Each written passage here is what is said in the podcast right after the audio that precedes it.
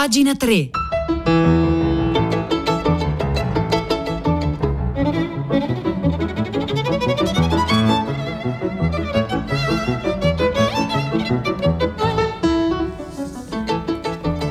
Le 9, 2 minuti e 4 secondi di martedì 12 ottobre 2021. Buongiorno a tutti da Silvia Bencivelli, bentornate e bentornati a pagina 3, la cultura nei giornali, nel web e nelle riviste.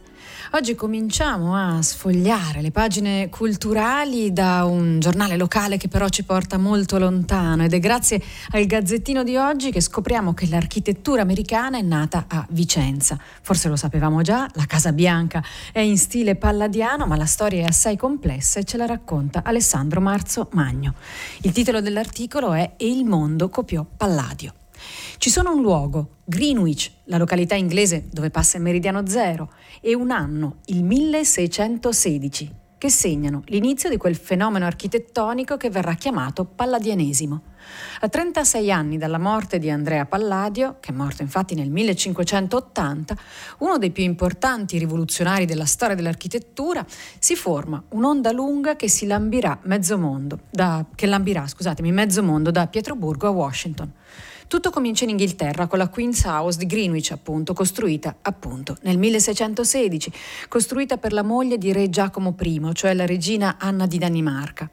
Si tratta del primo edificio in assoluto che possa essere definito neopalladiano e a progettarlo è stato un architetto inglese che si chiama Inigo, scritto proprio Inigo Jones. Inigo Jones che si era innamorato del Rinascimento italiano. Inigo Jones con la sua opera provoca una rivoluzione che influenzerà l'architettura inglese per tre secoli successivi. Senza di lui la storia dell'architettura inglese avrebbe preso un corso diverso. Questo a scriverlo è Rudolf Wittkover, ma insomma si potrebbe aggiungere, prosegue Alessandro Marzomagno, che la storia dell'architettura mondiale avrebbe avuto un andamento differente senza Inigo Jones che porta Vicenza a Greenwich.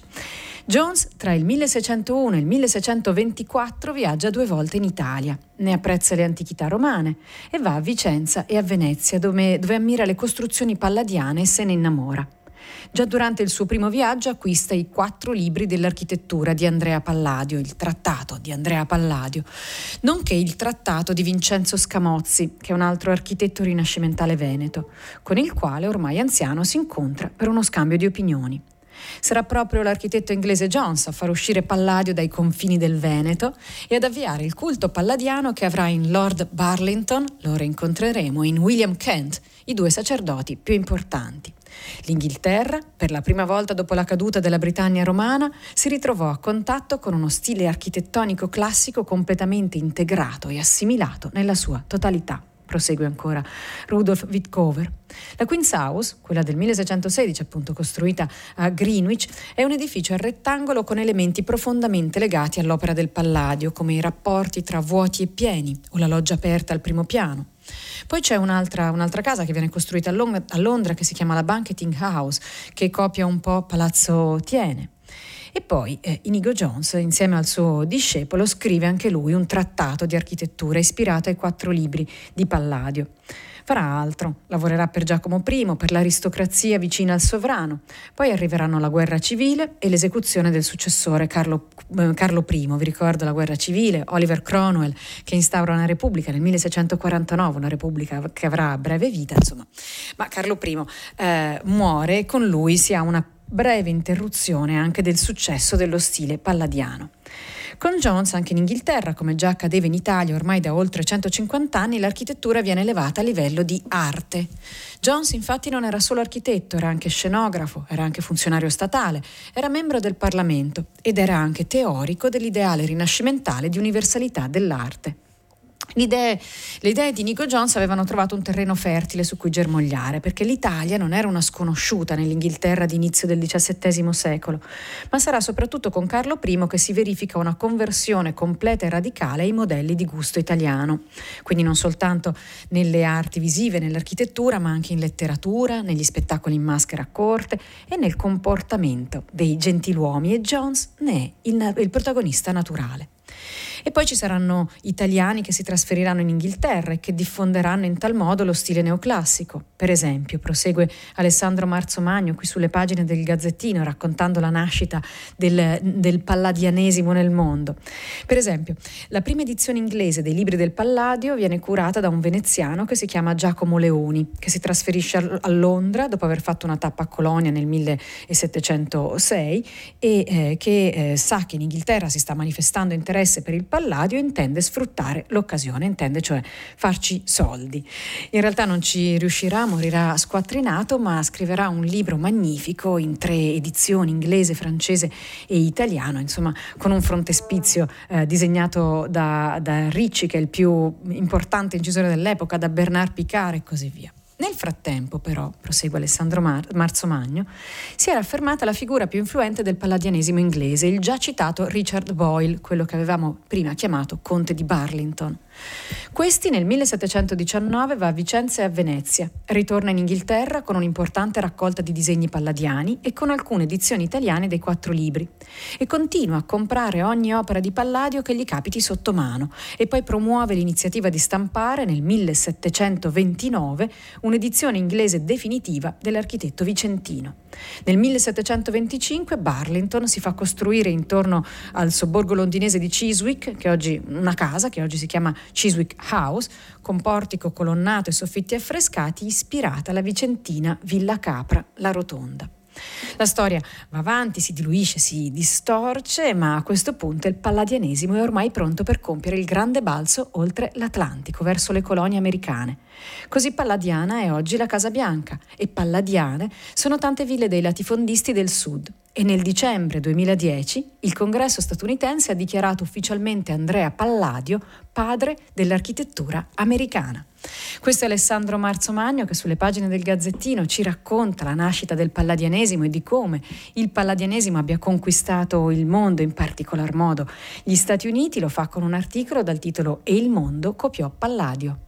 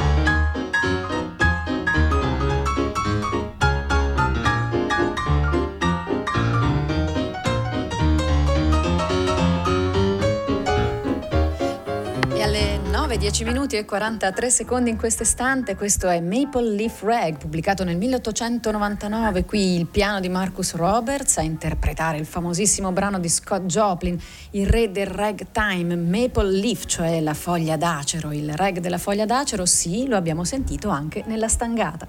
Ed è sulle note di questo Maple Leaf Rag che do il buongiorno a Pietro del Soldato. Ciao Silvia, buongiorno a te, agli ascoltatrici e ascoltatori di pagina 3. Allora, si avvicina il fatidico 15 ottobre, l'obbligo del Green Pass per tutti i lavoratori. Ha telefonato a prima pagina un esponente di Confartigianato che pur essendo del tutto favorevole al Green Pass, ai vaccini, dice però noi piccoli abbiamo dei problemi. È da settimane che in realtà si è creata nel mondo dell'impresa una divaricazione tra le, quelle più grandi, eh, rappresentate da Confindustria, dal presidente Bonomi, che eh, affrontano con maggiore serenità quella data perché un eventuale lavoratore che non può entrare in azienda può essere sostituito da un altro con maggiore facilità. Altro discorso è per i piccoli e i piccolissimi che temono di avere problemi. Ci sono poi domande anche sulle ripercussioni che un'eventuale interruzione della filiera nella produzione e distribuzione di merci eh, potrebbe verificarsi a causa della, di una percentuale comunque piuttosto elevata. Si parla di 3 milioni e mezzo di lavoratori che il Green Pass non ce l'hanno e sarà anche difficile per chi non si vaccina ottenere ogni 48 ore il tampone.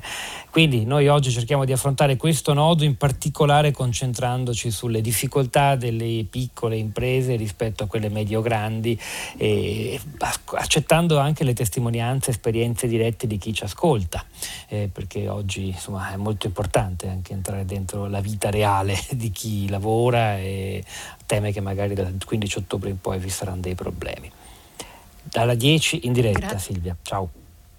Grazie Pietro, ciao, buon lavoro. 335 56 34 296 il numero per comunicare in diretta con i programmi di Radio 3, fatelo anche per parlare con noi qui a pagina 3 e noi intanto continuiamo a sfogliare le pagine culturali dei giornali. Ieri è stato assegnato il Nobel per l'economia a tre accademici che peraltro si assomigliano anche molto tra di loro a guardarli in foto. È stato assegnato a David Card, Joshua Engrist e Guido Imbens. Forse sono nomi che non ci dicono molto, ma sono sono molto noti tra gli accademici. Allora uno di loro, Paolo Balduzzi, ce lo spiega sulle pagine del Messaggero. Eh, questo Nobel era già nell'aria e eh, dovrebbe essere più propriamente chiamato il premio della Sveriges Riksbank in memoria di Alfred Nobel per le scienze economiche ed è un riconoscimento che non dipende tanto dalla difficoltà tecnica delle scoperte quanto dal loro impatto sulla vita di tutti i giorni, con una preferenza che nel tempo è diventata sempre crescente verso i temi politicamente sensibili e anche socialmente sensibili, per esempio lo studio dei fenomeni climatici oppure quello sulla lotta alle povertà. E allora che cosa hanno fatto eh, questi tre studiosi? Senza entrare troppo nel dettaglio, Balduzzi ci spiega. L'economia, che è una scienza sociale, fa fatica a replicare gli eventi che si osservano, cioè non può fare esperimenti. Certo, qualcuno ha provato a costruire degli esperimenti in cui in laboratorio un numero limitato di soggetti segue determinate istruzioni e cerca di ricostruire un evento naturale. Per esempio, si divide una somma di denaro tra più persone, eccetera. Tuttavia, eh, sebbene questo approccio abbia diversi meriti, è difficile credere che una persona si comporterebbe nella realtà come fa di fronte a un computer. E allora ci vogliono esperimenti naturali. Ed ecco che cosa hanno fatto questi tre studiosi. Per esempio, hanno seguito eventi reali come l'introduzione di una riforma che dovrebbe provocare effetti sul benessere della società e hanno visto se questo avveniva o no. Oppure, per esempio, una riforma elettorale, una riforma del lavoro che potesse portare o meno una maggiore o minore occupazione una riforma fiscale che potesse portare o meno una riduzione della povertà.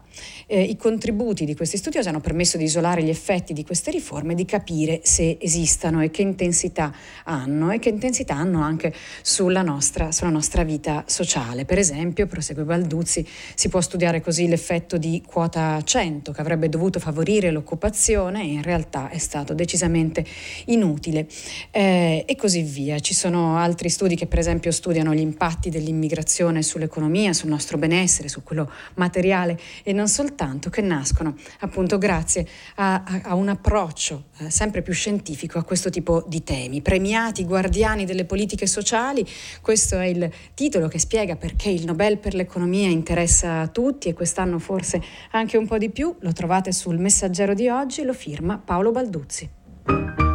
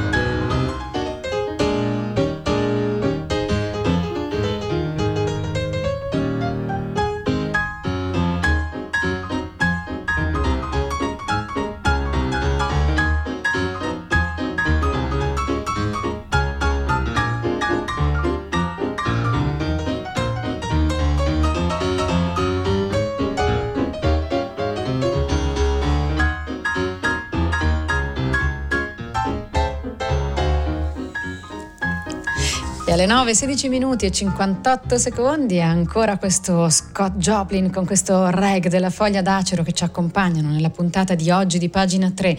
Noi continuiamo a sfogliare le pagine culturali, anche quelle online e c'è chi ci parla di memoria, di memoria e di internet, peraltro riprendendo, riprendendo un articolo uscito su carta ieri. Lo fa Massimo Mantellini sul post, il titolo del post del suo blog appunto pubblicato sul giornale online Il Post è Internet in effetti si è rotta. Andrea Daniele Signorelli, che è un giornalista molto bravo che si occupa di cultura digitale, ha scritto per Domani, il quotidiano di carta, uscito ieri, un articolo che si intitola Internet si è rotta. Con i siti cancellati sparisce la nostra memoria collettiva. Il tema, prosegue Mantellini, è noto e importante. A differenza di quanto pensavamo un tempo, la memoria digitale si è rivelata essere molto meno solida di quanto era logico aspettarsi molto più fragile di quella affidata a un supporto fisico, come un libro di carta, assai più dipendente da variabili sulle quali non abbiamo controllo, come l'architettura di rete, basata su protocolli e luoghi che hanno, nel loro essere effimeri, una delle loro caratteristiche principali. Vale per tutto, perché la frana dei contenuti digitali che scompaiono alla nostra vista non si occupa della qualità dei contenuti e perciò scompaiono intere comunità di persone perché la piattaforma Tal dei Tali ha cambiato proprietario. Vengono cancellate le tracce del nostro archivio fotografico familiare perché le avevamo messe in un luogo di rete che improvvisamente chiude. Ma scompaiono anche i lavori accademici disponibili per gli studiosi e già nel 2014 si stimava che il 20% dei collegamenti a risorse scientifiche sul web per il periodo 97-2012 risultasse non più funzionante. Era il 2014, figuriamoci oggi. Scompaiono interi archivi di quotidiani perché il tecnologo che se ne era occupato a suo tempo aveva scelto un formato di archiviazione che ora non si usa più. Scompaiono gli archivi musicali di MySpace, perché a un certo punto qualcuno si è stufato di spendere soldi. Insomma, Internet non è l'archivio ideale, eterno e a portata di mano che ci eravamo immaginati. C'è anche il riassunto dell'articolo di Signorelli che si può leggere online che dice diverse cose. La prima, centinaia di milioni di siti web oggi non sono più online, portando con loro miliardi di pagine anche di grande valore culturale. È un elenco, è un elenco eh, per punti, ma è tutto quello che ci è dato di sapere dell'articolo di Signorelli perché è dietro il paywall di domani, come ormai la grandissima maggioranza dei contenuti giornalistici in Italia. Così ora, prosegue Mantellini, abbiamo un altro punto da aggiungere alle molte ragioni per cui Internet si sta naturalmente trasformando in un luogo non così adatto alla circolazione della conoscenza. Cioè la grande maggioranza dell'intelligenza del mondo si allontana oggi da noi per ragioni economiche. Sarà forse più importante considerare un dato di fatto. La memoria collettiva aveva paladini più determinati e battaglieri quando archiviare il sapere del mondo era un lavoro duro e complicato. Penso ai plutei dell'austera biblioteca, biblioteca malatestiana di Cesena, il pluteo, quel mobile della biblioteca rinascimentale che fa da archivio e da leggio insieme in genere massiccio. Penso anche, inevitabilmente, a un'idea di rete che pure qualche decennio fa esisteva e di cui ora si fatica a riconoscere i segni. Questo è Massimo Mantellini sul post che ci parla della memoria in rete. L'articolo si intitola Internet in effetti si è rotta.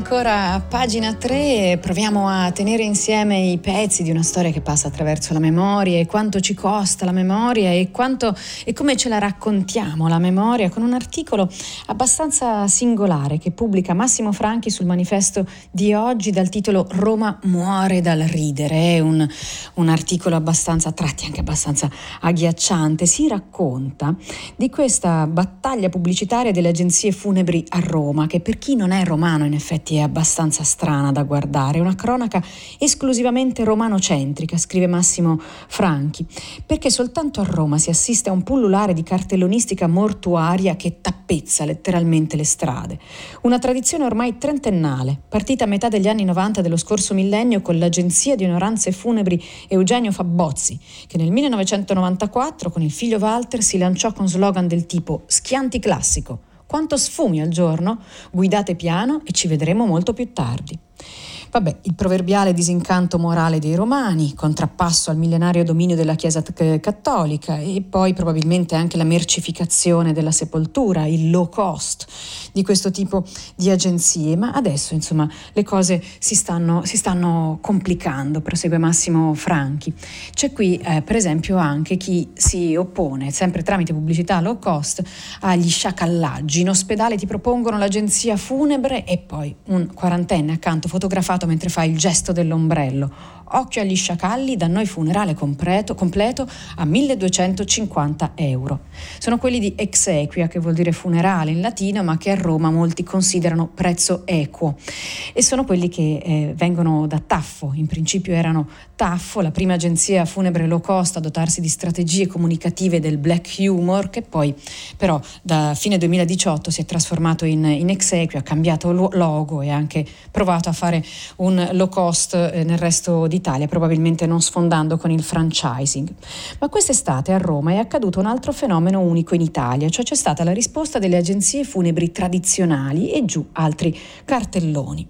Il professor Asher Colombo, neodirettore dell'Istituto Cattaneo di, di Bologna, ha recentemente scritto un libro e in questo libro spiega eh, il dramma del Covid ha rimesso al centro la solennità dei riti, riducendo inevitabilmente un atteggiamento più leggero nei confronti della morte, cioè riportandoci un po' a, una, a un aspetto, diciamo, a una visione un pochino più, più seria. Eh, in realtà c'è stato anche probabilmente un danno economico per queste agenzie di servizi e il low cost si stava facendo più aggressivo cercando di allargare il mercato, ma c'è anche una regolamentazione legislativa che ehm, rende appunto Roma rispetto alle altre città italiane abbastanza unica perché le regioni, prosegue Asher Colombo, hanno emanato leggi che hanno facilitato le cose e hanno appunto eh, reso impossibili eh, inseguire i familiari delle persone decedute decedute in ospedale, la vergogna degli sciacalli che offrono pompe funebri nelle camere mortuarie. Le leggi eh, hanno combattuto, vietato, reso molto difficile questa pratica. Indovinate qual è l'unica regione in Italia che non ha ancora una legge in materia? Mi risulta che il Lazio non ce l'abbia, risponde Colombo. E così appunto va avanti questa assurda guerra che eh, riempie la città di questi manifesti, eh, di manifesti pubblicitari assai strani. Ne scrive Massimo Franchi sul manifesto di oggi oggi l'articolo è molto lungo e dettagliato e racconta bene anche l'aspetto sociologico di questa inedita, di questa inedita, anzi forse non inedita appunto visto che è avanti da 30 anni, ma insomma di questa singolare caratteristica della pubblicistica romana. L'articolo si intitola Roma muore dal ridere.